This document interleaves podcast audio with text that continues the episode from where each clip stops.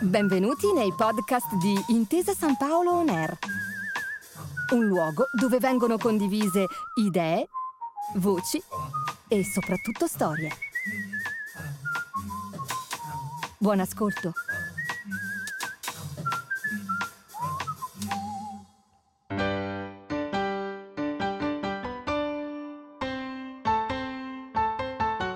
Lettere di Paolo Grassi è uno scambio epistolare tra importanti testimoni della cultura. Un percorso itinerante di letture per ricordare a tutti il pensiero poliedrico e visionario di Paolo Grassi, che gli ha permesso di definire il teatro così come lo conosciamo oggi. Un'occasione per dare un messaggio alle nuove generazioni testimoniato dai grandi protagonisti del teatro italiano del dopoguerra. E uno stimolo per dibattere intorno a tre importanti parole chiave ancora oggi attualissime. Politica, etica, cultura. Un progetto della Fondazione Paolo Grassi La Voce della Cultura in collaborazione con Intesa San Paolo, a cura di Francesca Grassi e Davide Gasparro. Don Giovanni. Storia di uno spettacolo. Parte prima. In questa e nella prossima puntata portiamo alla luce il lavoro precedente e successivo al debutto di uno spettacolo, tutta la mole di lavoro e passione necessaria a quella che è una vera e propria nascita, la scelta del testo, degli attori, della traduzione, dell'apparato scenico e dei costumi, fino alle discussioni interne alla compagnia. In questo carteggio in particolare ripercorriamo la strada fatta dal Don Giovanni di Molière prodotto dal Piccolo Teatro di Milano con la regia di Orazio Costa, prima dell'inizio delle prove avvenute nel dicembre 1947. Le lettere provengono dall'archivio del Teatro della Toscana e da quello del Piccolo Teatro. Legge Valeria De Santis.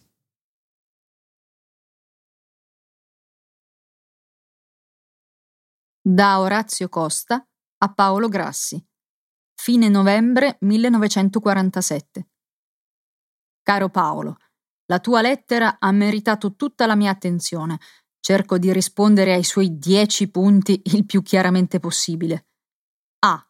Perché non è possibile Betty? Cerchiamo di essere chiari fra noi.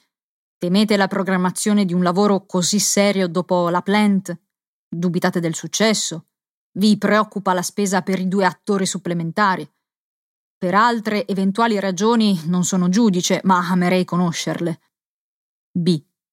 Pensiamo pure al Don Giovanni, senza attenderci miracoli. Il lavoro che sto ristudiando è spaventosamente difficile, tanto da terrorizzarmi, anche se non tanto da farmi desistere dal proposito, anzi. C. L'inizio delle prove, a causa dell'Accademia, dovrebbe essere di poco ritardato. Ci accorderemo. D. Costumi nuovi indispensabili sono questi. Don Giovanni, Donna Elvira, Sganarello, il commendatore, lo spettro, cioè cinque costumi. Eventualmente, in ordine di importanza, Carlotta, Maturina, Petrucchio, Don Luigi, Ser Domenica. Ma per questi ultimi si potrebbe, io spero, trovare qualcosa di pronto, forse con l'aiuto della scala. E parlare di una traduzione da fare mi sembra arci assurdo. Mi costerà non poca fatica rimettere in ordine quella pur buona di Lodovici, specie per la parte in dialetto, che vorrei sicilianizzare secondo l'indicazione di Molière. Ho parlato a Lodovici delle vostre preoccupazioni economiche. Dice che vi potrete mettere d'accordo. F. Io credo che al dottor Costa potreste dare almeno, ma non mettiamoci a tirare, 4.000 lire al giorno e i viaggi in prima classe per un minimo di 20 giorni. Il regista Celi ottiene sulla piazza di Roma il pagamento di lire 100.000. Il Costa è stato invitato per molto di più, ma non ha voluto lavorare con enti di cui non ha fiducia. G. Non lo so, credo in cinque atti perché mi pare il suo ritmo necessario. Però ci accorderemo per venire incontro alle giuste e sacrosante necessità pratiche. H. Salto il paragrafo per lasciarlo in ultimo. I. Scene di Tullio. Costumi di Tullio o di Valeria. Per questi vi preparerò una mia idea che potrà permettervi, io spero, di riutilizzarli. Per i bozzetti pagherete onestamente quello che pagate i vostri bozzettisti, purché non siano cifre assurde. L. Capisco benissimo la questione denaro e perché la capisco vi ho chiesto, per quanto mi riguarda, una cifra irrisoria, di cui vi prego non fare pubblicità. Tornando al punto più serio e più grave, osservo quanto segue. Primo, non conosco abbastanza i vostri giovani per decidere da lontano. Secondo, i tre villani debbono essere tre attori comici, quindi benissimo Moretti e dubbio sulle altre due attrici. Terzo, a questo proposito propongo un'allieva e un'ex allieva dell'Accademia a cui potrete limitarvi a pagare viaggi e permanenza in una pensione onesta. Rispondetemi subito su questo punto perché devo chiedere il permesso di D'Amico. Quarto. Battistella lo vedrei di più in Don Luigi. Quinto. Amerei sapere se Alzelmo sarebbe disposto a sostenere un raddoppio. Sesto. Non vedo cosa possa fare il Toniolo, è troppo flebile per il commendatore. Forse potrebbe provarci Streller. In fondo è una questione di tempo e di ritmo. Ci vedo meglio un regista. È una cosa che non vedo ancora con la necessaria chiarezza. Settimo. C'è Collino a Milano. Sarebbe un amabilissimo domenica. Ottavo. Ma ci sono altre parti che meritano rispettosa attenzione. Il povero, che tu chiami Francesco, e i fratelli di Elvira. Per i tre protagonisti ci siamo e sono convinto che tutti e tre, anche la Brignone che forse non ci crede, potranno avere una buona soddisfazione. Ti abbraccio. Orazio. Da Paolo Grassi ad Orazio Costa. Milano. 1 dicembre 1947.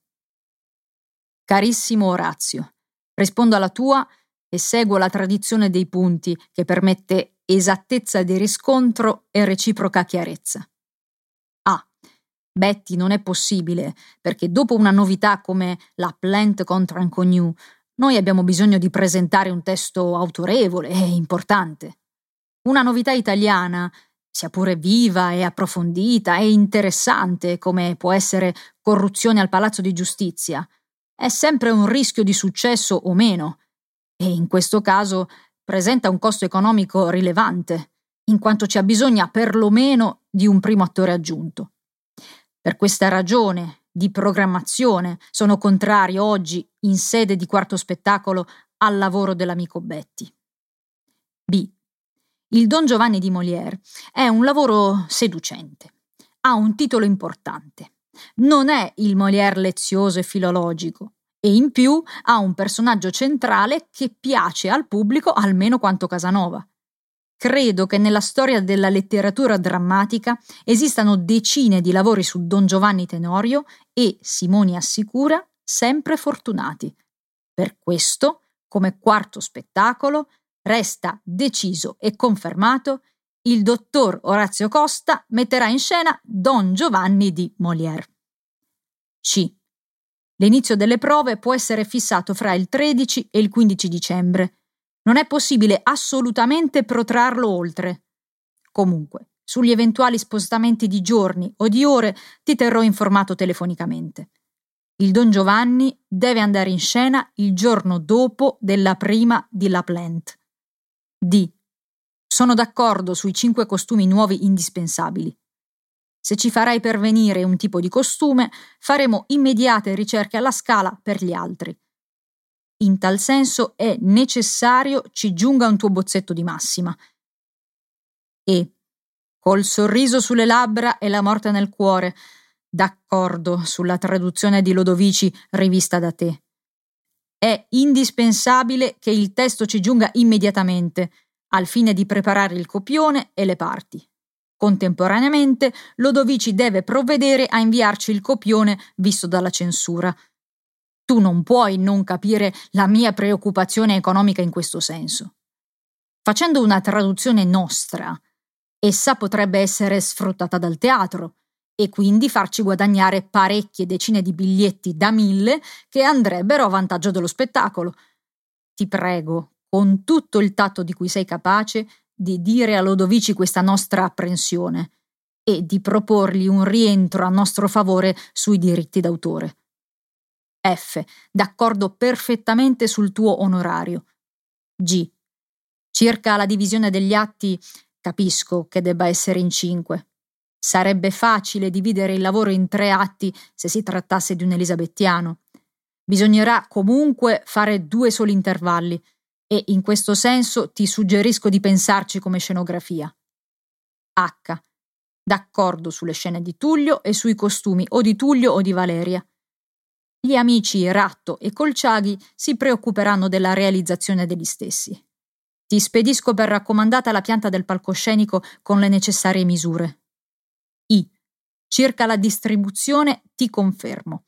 Don Giovanni Santuccio, Sganarello Pilotto, Elvira Brignone. Sono d'accordo con te circa i tre villani, di cui uno, Pierrot, è Moretti, e di cui Carlotta dovrebbe essere la Pardi. Io ho già la Speroni a riposo in questo spettacolo e non posso sinceramente tenere anche la Pardi. Maturina può essere la tua allieva. Se tu vedi Battistella meglio in Don Luigi, meglio per te.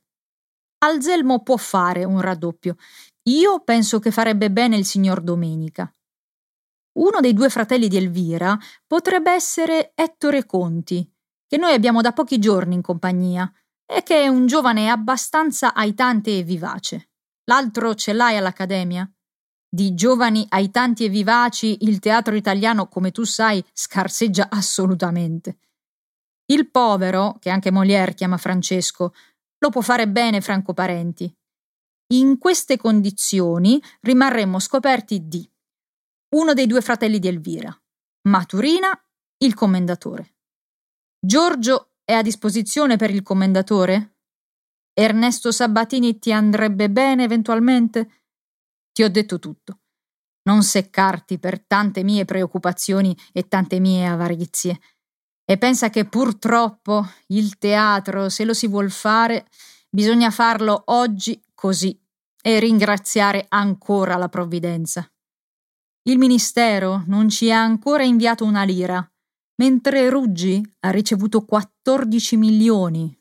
Questa è la giustizia nostra e pertanto la battaglia che noi conduciamo è ovviamente durissima. Caro Orazio, non hai idea con quanta gioia io attenda la tua venuta fra noi e con quanto disagio io mi trovo costretto a tarparti un po' le ali. Certo però della tua comprensiva amicizia verso questa mia ingrata funzione. Attendo tutte le tue precisazioni in merito. Comunque, il Don Giovanni è deciso e non resta che partire per questa affascinante avventura. Paolo. Da Paolo Grassi ad Orazio Costa, Milano, 8 dicembre 1947. Carissimo Orazio, ricevo il tuo telegramma. Dunque, tu proponi accademisti per le parti di Don Carlo, Scarlotta e Saracino? Chi è il terzo? Chi è questo Saracino? Confermami, per favore. Circa Carlotta, penso sia antipatico far fare a Mirella Pardi Maturina, già che Carlotta è più importante. Anche su questo ragguagliami. Poiché l'inizio prove è fissato per il 15, e cioè imminente, manda immediatamente il copione. Se non ci perviene entro giovedì, non facciamo a tempo a fare le parti. Ho bisogno anche dei figurini almeno di un costume, in modo da fare ricerche alla scala. Sono d'accordo in linea di massima per i tre accademisti, sempre che conosca chi è Saracino nei personaggi. Sii gentile e rispondimi esaurientemente per iscritto. Ciao Orazio, stammi bene e arrivederci presto. Ti avremo qui per il Natale Natale con Orazio. Vuol dire che terrai un'elevata allocuzione alla compagnia. Un abbraccio affettuoso. Paolo Grassi. Da Orazio Costa a Paolo Grassi, Roma, 9 dicembre 1947. Carissimo, ho scritto accademisti saranno Carlotta, Don Carlos, eccetera. non quindi saracino. Ameni scherzetti dei telegrafisti. Avevo, come sai, pensato alla terza accademista per Maturina, ma capisco benissimo le necessità di compagnia per la Pardi, e quindi si tratta della sola Carlotta. Ti dirò eh, che sono anche un po' preoccupato perché la brava Valori, che avevo scelta, può darsi che non la lascino venire i suoi a causa delle spese che incontrerebbero intendendo farla accompagnare da una persona della famiglia. Ma spero in ogni modo che troverò da sostituirla. Per il copione hai perfettamente ragione, ma eh, sinceramente non credo che potrei averlo giovedì. Spero di poterti mandare per venerdì primo, terzo, quarto e quinto atto. Il secondo è in rifacimento. Spero che venga bene, ma non ne so ancora nulla. Alla peggio lo porterò io. Abbiate pazienza, non sono un rapido, ma un preciso, che qualche volta può voler dire apparentemente lento. Non potrò partire prima di domenica sera. Se il treno non ha ritardi, deve arrivare verso le nove. Quindi alle 10.30 si può largamente mettere la prova. Anche alle 10, se credete, basterà che mi lasciate detto l'ora in pensione. Per i figurini provvederò, possibilmente nello stesso tempo del copione. Intanto mi informo se per caso esistano ancora a Firenze i costumi che Valeria fece per la dodicesima notte dell'Eliseo nel 38. Se ne potrebbe utilizzare qualcuno, specialmente per donna Elvira, si avrebbero due bellissimi costumi. Sentirò cosa mi rispondono. Quanto alla distribuzione che mi accludi, desidero che tu non precisi agli attori che ciò che è definitivamente stabilito, cioè Don Giovanni Santuccio, Sganarello Pilotto, Elvira Brignone, Petrucchio Moretti. Benché, benché. Vedo Battistella portato a domenica, mentre io penso che gli darò Don Luigi. Ho chiesto se Alzelmo può fare raddoppi, mi hai rassicurato e penso che una delle sue parti possa essere Gusmano, vecchio scudiero, e forse Domenica. Ma ho ancora qualche dubbio su molte di queste parti. Avrò bisogno sia del consiglio di Giorgio sia del tuo parere per evitare tragedie. Ti giuro, e non è un vezzo, che sono sempre più atterrito. Le difficoltà mano a mano che mi addentro nello studio si moltiplicano e propongono sempre nuovi problemi. Avrò bisogno dell'aiuto di tutti. Salutami tutti molto caramente. A te un affettuoso abbraccio. Orazio. La seconda parte de Don Giovanni, storia di uno spettacolo, continua nella prossima puntata. A presto. Grazie per aver ascoltato i podcast di Intesa San Paolo On Air. Al prossimo episodio.